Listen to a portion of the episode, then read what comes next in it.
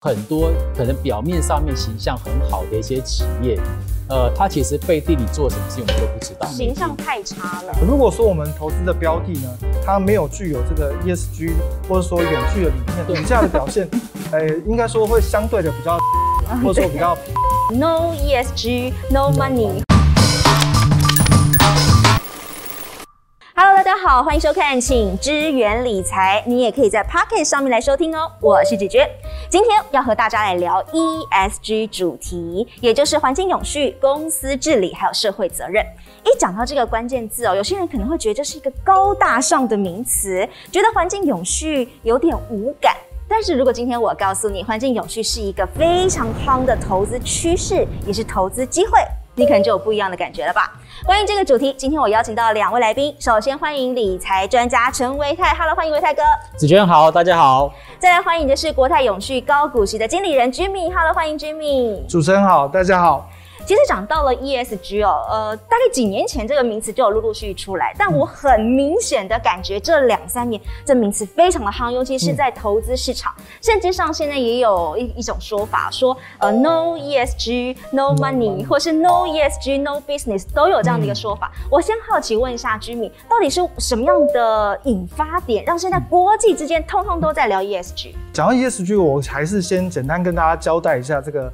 ESG 它的基本概念。嗯，哦。它其实它很简单，它就是我们看到三个英文字的缩写哦，所以说 E 呢就代表是环境 （environmental），嗯，对，然后这个 S 呢就是社会的责任，然后 G 呢是这个公司治理哦。其实你看到 E 啊跟 S 呢都是一个企业对外。就是对环境、对社会的一个连接。对，那 G 的部分则是对内的一个管理的行为。嗯，所以说这整体加起来呢，这三个面向呢，哦，就可以去代表说一个企业呢，它呃有没有在往所谓永续的一个面向呢做呃经营的一个观察指标。嗯哦，那呃这个理念呢，其实也在，其实已经在投资界呢，呃，其实大家有这样初步的概念已经非常多年了。哦，不过真正比较具体的一个呃行动呢，是在可以回溯到在二零零五年的时候，由联合国呢去出面哦，去号召全球的一个大型机构呢，签署一个叫做 PRI 责任投资原则，希望呢透过这个所谓的资金的力量。哦，集合这个投资机构资金的力量，去引导所有的这些全球企业呢，可以往永续的这个目标再做一个前进。哦，那经过十几年的努力呢，目前全球有超过了大概四千三百家以上的企业呢，已经签署这个原则。这个呃管理的资金呢，超过上百兆美金哦，所以说这个力量已经开始非常的庞大了。如果我们讲到呢一些国际的企业呢，他们在 ESG 上面的一些作为的话，呃，我这边举一些例子哦，比如说像是。呃，大家非常知名、耳熟能详，像可口可乐啊、联合利华这些所谓民生消费品的一些公司呢，他们就已经呃承诺，二零二五年的时候呢，所有的产品在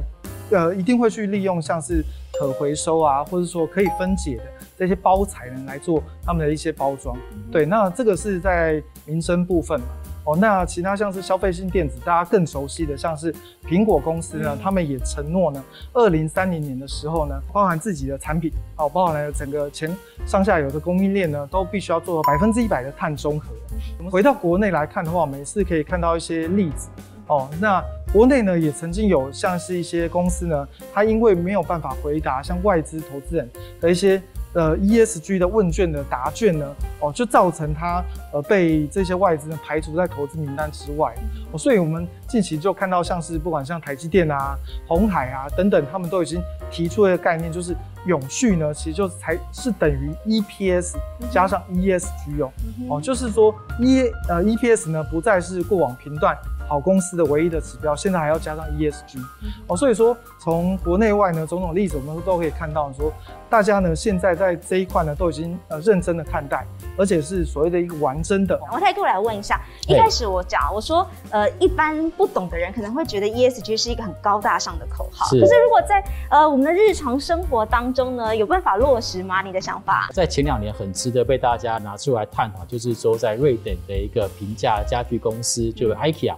他在二零二一年就停止了他每一年会寄发给所有会员的这个所谓资本的行路。为什么这件事情这么样的受到大家重视？因为，呃，根据统计，他每一年所印发的这个所谓的一个资本行路，它的数量几乎跟哈利波特差不多。哦，所以如果说像这么大的企业，它减少这么大的一个资本行路的印制的话，也就是直接帮到我们的一个地球，做到所谓的一个减少森林砍伐、减少纸张使用的一个目标。其实除了你我之外啊，呃，上到政府，甚至是到企业，都在做这一方面的努力。知名换你了，我好奇，那像你们公司来说，你们有做哪些事情？特别是在 o ESG 这件事情上吗？我就用我们自己公司啊，在这个方向的一个呃准备以及努力呢，跟大家报告一下。我们努力的方向大概是有两个面向，第一个是在投资作为上面，然后另外一个是我们的产品发行上面。哦，首先这呃投资的作为上面呢，其实我们从二零一四年呢，我们公司内部呢就成立了所谓责任投资小组，它的目标呢就是在我们公司内部呢去。创建一个呃 ESG 的入口平台，哦，让我们的公司的各个投资专家，他们要做投资决策的时候呢，哦，有一个平台可以完整的去掌握，因为我们要投资的不管是国内外上市企业，他们在 ESG 作为上面的一个一个近期的表现，哦，那一直到了二一八年的时候呢，我们公司还去再去呃签署了一个叫做 Climate Action One Hundred Plus。这样一个呃国际上的一个倡议。哦，那呃这个倡议呢，主要是去呃锁定了全球在温室气体的一个排放量前一百名的一个企业呢，哦这些都是造成地球暖化比较大的一个呃问题的来源那呃我们呢加入的全球的这一个一个倡议协议呢，哦就是说我们也是作为这个呃投资机构呢，加入这个协议，呃跟我们刚刚讲到 P R I 原则呃类似呢，我们会针对这个大型的公司呢去呃。跟他们引导，不管是低碳转型啊，或者说符合这个巴黎气候协议一个温控目标，怎么样去达到这个目标，怎么样进行？我们除了说我们自己要做投资决策以外，我们基金公司也会做商品的发行。对对，那大概我们其实在几年前呢，也是观察到台湾的。其实 ESG 的产品一开始在台湾其实并没有这么受到大家关注，因为大家不了解，或是会觉得这是一个口号性质的感觉。对对，就是简单讲，就是有点曲高和寡。哦，不管是这个规模数量都比较少，所以我们的想法呢是希望透过一个比较新的产品的呃架构跟方式呢，哦比较有创意的方式呢，让这个哎怎么样让 ESG 的理念在台湾更普及。哦，所以我们就是综合了呃再加入一些投资人呢会比较有点偏好的。这样一个呃投资属性呢，比如说我们就呃创呃发行了一档叫做国泰永续高股息，没错，这样的 ETF。那另外我们也发行了国泰呃全球智能电动车哦这样一个比较偏向低碳概念这些 ETF 哦，那让投资人呢有商品。可以去接触所谓的低碳的投资。另外呢，在今年的年初呢，我们公司也在发行了一档叫做国泰美国 ESG 的一档共同基金哦。那它是呢，目前台湾呢市场上面唯一呢去聚焦在呃具有高的 ESG 评级的美股的一档对共同基金。那它是所谓的主动式的一个商品哦，所以我们公司目前在所谓被动式像 ETF 呢，或者说主动式的这个共同基金呢都有。这个所谓 ESG 相关永续投资的商品，可以给投资人做选择。国泰金控呢，在 ESG 推广上其实也是蛮不遗余力的，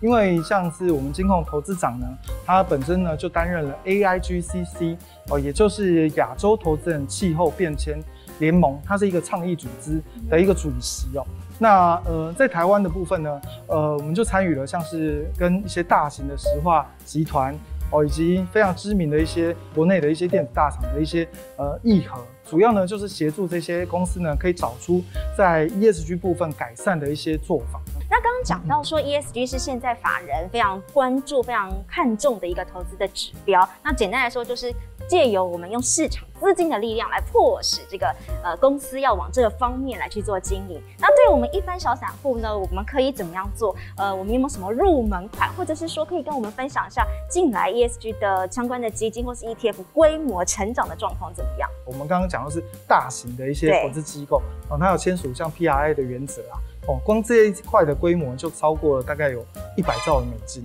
哦，不过这个这么可观，当然是来自于像是主权基金啊，哦一些退休基金啊，或者是说大型的这种寿险机构啊，他们加总起来的金额当然非常大。哦，但是真正跟我们这个小额投资组啊，大家切身相关的，其实还是我们可以比较常接触到一些投资商品。哦，这一块的规模其实也是不可小觑啊。哦，到去年年底的话，呃，全球的这一块的规模呢，这个加起来已经超过三点九兆，将近四兆的美金。而且它是非常稳定的，每年大概有三十 percent 的一个幅度在做增加哦。那到底这些跟我们投资人有什么样的切身关系？其实大家可以这样去想哦。如果说我们投资的标的呢，它没有具有这个 ESG 或者说永续的理念的话，那它是不是未来能够得到资金青睐或关爱的这种机会会来得更少？那如果说没有一个资金的进驻的话，它未来的一个不会涨，对股价的表现，呃，应该说会相对的比较辛苦啦，或者说比较平淡。对，那这个就是我们在现在呢要做投资的一些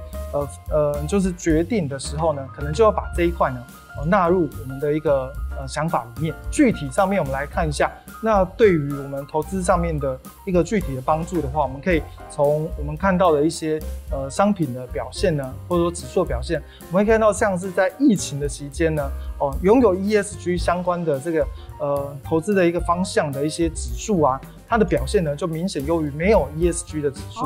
我们就世界范畴来看的话，我们用非常知名的 MSCI 世界指数跟 MSCI 旗下拥有的 ESG 系列的指数相比，疫情期间呢，outperform 的一个比重呢，大概是有来到呃二到四个 percent 哦。对，大概是一年左右的一个时间哦，是蛮明显的一个差异哦。那回归到台湾来看的话，呃，我们是去比较了，在台湾有交所谓永续。呃，报告书跟没有交永续报告书，把它分成两个类别的来看的话，这两个类别呢，它不管是在 ROE 哦，或者是说这个 EPS 的表现上，其实都有稳定的一个差距。对，大概都有大概两个 percent 左右的一个差距。如果说再去对比呢，在台湾呢，同样的一个类型的指数。啊，比如说高股息指数，它如果说有 ESG 的概念跟没有 ESG 的概念的话，其实这个 ESG 的优势呢，我们也可以从一些图表上面可以看到它蛮稳定的在做一些展现。那我再来想要问一下伟泰哥了，哎，呃，ESG 我们刚刚一直在讲说要有评鉴，然后要环境，看你有没有对公司治理做得好，等等等等。但是我讲难听一点，有的时候财报数字公布出来，数字就是一翻两瞪眼，而我很客观的可以去评断它。但是 ESG 的评鉴。光是这些条件，有的时候它其实也还蛮主观的。那这个评鉴到底是怎么做出来？它是怎么评的？啊没有错，因为其实很多公司它都表示自己其实很爱地球。对，可是你只用嘴巴说，其实好像不算数。所以其实现在就有非常多的 ESG 的一个评鉴机构，嗯，开始出来担任这个属于第三方客观的一个角色，嗯，去看看这家公司它到底是不是真的符合我们所谓的 ESG 的一个环境，或者是这个啊社会责任或者这个公司治理这些方面的一个要求。那例举例来说，例如说像这个所谓的环境环境保护这块，他们可能就会去针对这家公司有没有排放废水。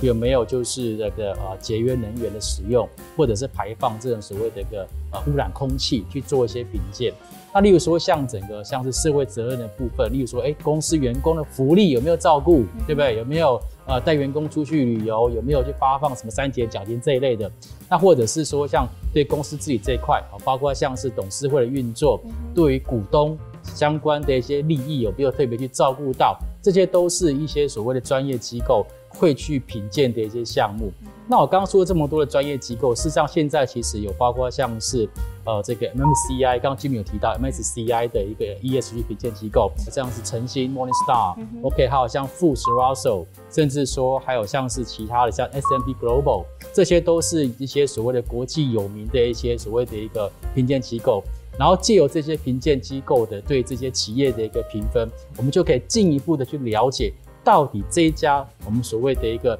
口头上声称环保的公司，有没有真正做到 ESG 的责任？其实现在我们的一个这个呃交易结算所，对，他们有特别开发一个叫做这个呃什么 ESG 的一个 IR 的平台。那我们可以从这个结算所里面的平台，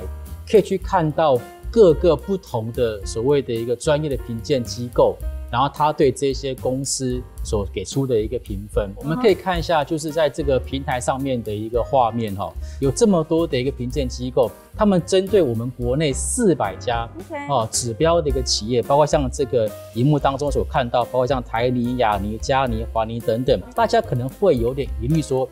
为什么要有这么多的评鉴机构，对不对？事实上，就像刚刚子娟所提到的。因为其实评鉴这家公司有没有做到 ESG，它其实是有一点点主观的，嗯，所以其实最好的是多问几家，哦，我们去多看，哎，不同家的评鉴机构对同一家企业所给出的评分。如果四家评鉴机构里面有超过三家以上都是给出很高的分数的话，那我们就合理的相信，哎，但这家企业它真的有做到 ESG 的一个责任。那再回来问一下居民了，呃，除了我要自己选个股之外，如果我直接选 ESG 相关的，不管是像你刚刚说的 ETF 或是主动型的基金等等，哎，在现在这个趋势上面，对我们一般来说，我。应该要怎么样下手？怎么样入手？有怎么样属性来对应？不管是 ESG 的基金或是 ETF，可以怎么选择？现在呢，其实在国内外呢，就可以看到蛮多呃蛮知名的一些 ESG 商品，可以让投资人来做参与跟选择。哦，举例来说，在国外的部分呢，呃，目前全球最规模最大的一档 ESG 主题的呃基金呢，就是由 iShare 它所发行的呃 iShare 这个 MSCI。哦，全球的一个 ESG 基金，那它的规模呢，已经有高达了两百五十亿美金哦。来到国内的话，我们也可以看到许多档 ETF，比如说是呃我们公司的国泰永续高股息，那其他像是元大台湾 ESG、永丰台湾 ESG 哦等等，都是蛮知名的，在台湾的知名 ESG ETF。那共同基金部分的话，也有国泰的，我们刚刚讲到的这个美国 ESG 哦，也是一档非常知名的、代表性的这样一档基金。呃，我想呢，大家做投资嘛，一定都希望可以这个呃抱得安心啊，领得放心啊，对。所以说这个呃，如果我们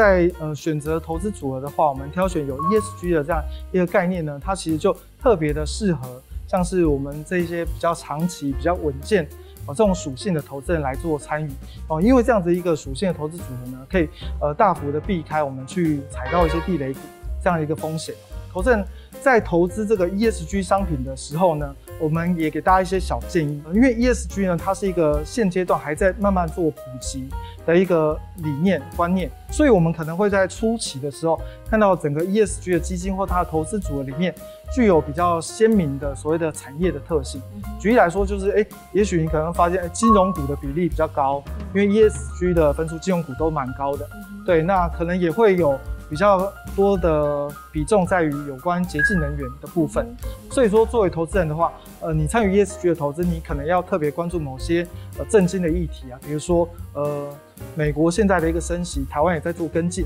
那对金融股的影响。哦，那另外呢，这个刚刚讲到一些洁净能源产业，它是不是持续得到一个政府的一个补助？哦，这个可能也会影响它呃短期上面的一些绩效表现。所以我想来问一下维泰，嘿，呃，有没有什么过去的例子，就是可能真的有一点点呃。就是所谓的假率啊，或者是这些数据造假，过去的经验有发生过吗？其实最著名的一个例子，就是在这个二零一五年哦，福斯它有一款柴油车叫做 Jetta，那时候闹很大，闹很大，非常非常大哈。那这故事是这样，当时呢有两个西文吉尼亚的一个大学生，他们啊在做这个研究啊，他们就用了七万块美金找了一个所谓测试设备，然后另外找了一台 Jetta 的的一个所谓的。福斯所推出号称非常非常干净排放 废气的一台柴油车去做这个检视，然后呢去检测看看它所排放出来的废气到底是不是真的如他们所声称的哦，符合说美国这个干净空气的一个标准。不测还好，一测出来发现，对，发现这个结果完全跟他们公司所描述的状况。完全是不太一样的。那后来呢？福斯汽车也出来承认说，哎，他的确这数字是有经过这个所谓调整跟变造。那一出来澄清之后呢，福斯的一个公司的一个股价的市值，两天哦，两天哦，掉了三分之一，将近三百三百亿美金。形象太差了。对，形象太差了哈。而且呢，他之后还面临到将近有两百亿美金以上的一个所谓的一个赔偿跟诉讼。所以这又是。告诉我们说，其实有很多可能表面上面形象很好的一些企业，呃，他其实背地里做什么事情我们都不知道。一般投资者其实很难真的做做到，就是针对就是所谓的每家公司去检视它是不是达到 ESG。那除了我们刚刚所提到就是所谓的基保结算所的 IR 平台之外，我个人其实是比较懒惰的。我对这种事情呢，我就是交给专业，哦，我交给专业，让这些专业的经理人。去帮我们去挑选，好一些真的是符合 ESG 规范的这些公司，放到他们的一个基金的 portfolio 里面，或者是就去挑选一些就是有专门在投资 ESG 相关企业的主动式基金。我觉得这样的其实对我们来讲，其实算是比较省时用省力的方式。我就用我们公司这个刚刚讲到美国 ESG 这档基金，它的一个评判标准跟大家对做报告跟分享。我们的美国 ESG 基金呢，它参考的评鉴机构就是 MSCI。我们要投资的标的呢，其实是涵盖在呃美国，然后各个产业，它其实是面貌非常多元的。哦，所以说像我们要去评鉴它 ESG 的时候，我们会针对不同行业去挑选出它真正关键的 ESG 的议题。哦，那 MACI 这个评级的一个方式呢，制度大概也总共有挑选了三十七个关键议题哦，那会去针对不同的产业哦，它是在哪一个关键议题是特别需要去关注的哦，去做到一个呃不同的权重分配哦。那另外的话，呃，整体来说呢，在这个美国的一个我们投资的这所企业里面呢，哦，要去达到一个比较高的，比如说 A。A 等级以上的一个评级的，其实它的占比是蛮低的，大概有只有不到四成的企业可以拿到 A 的以上评级哦。所以说，我们既然是一个 ESG 的基金的话，第一个我们会锁定比较高的评级的这样一个投资标的。那第二个的话，呃，我们会去排除掉它在近期有一些比较负面的事件。哦，或者说用一些呃行业类别，像是比如说烟草公司啊，或是一些军火商这些公司呢，哦，就是整体呢，它就会直接做到一个排除。哦，所以说不管是用排除法，哦，或是用一个比较好的评级的一个筛选方式呢，我们会透过类似这样一个方式，哦，确保我们的投资组合它确实能够达到我们这个设定的 ESG 目标。话说回来呢，我们在呃真正的一个投资想法跟理念上面呢，ESG 呢，它也不是所谓的万灵丹，大家这个投资心态上面还是要调整一下。ESG 呢，不是保证说我们可以挑到所谓的一个标股，而反而我们应该把它视为是。呃，我们在投资上，大家都希望所谓的趋吉避凶。对对，但是 ESG 投资呢，其实它会帮呃给我们的帮助是倒过来，他说它可以先避凶，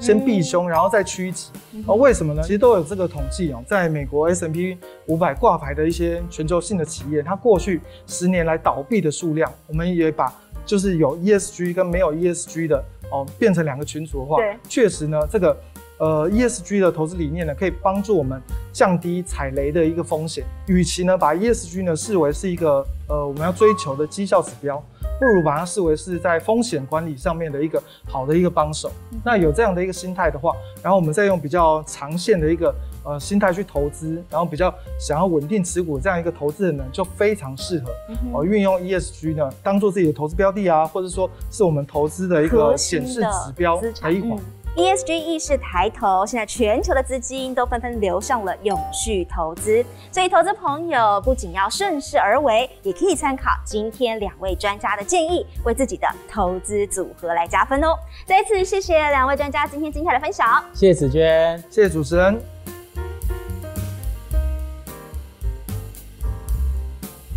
在影片下方资讯栏，我们放上了问卷连接，都欢迎点进去，告诉我们你对于节目的想法哦。还有还有，如果喜欢我们的节目，不要忘记按赞、订阅、开启小铃铛，多多的分享。另外，在画面上现在放上了一个 QR code，都欢迎大家扫描，加入国泰世华银行官方 LINE 账号，不定时会有很多生活消费理财的资讯提供给大家哦。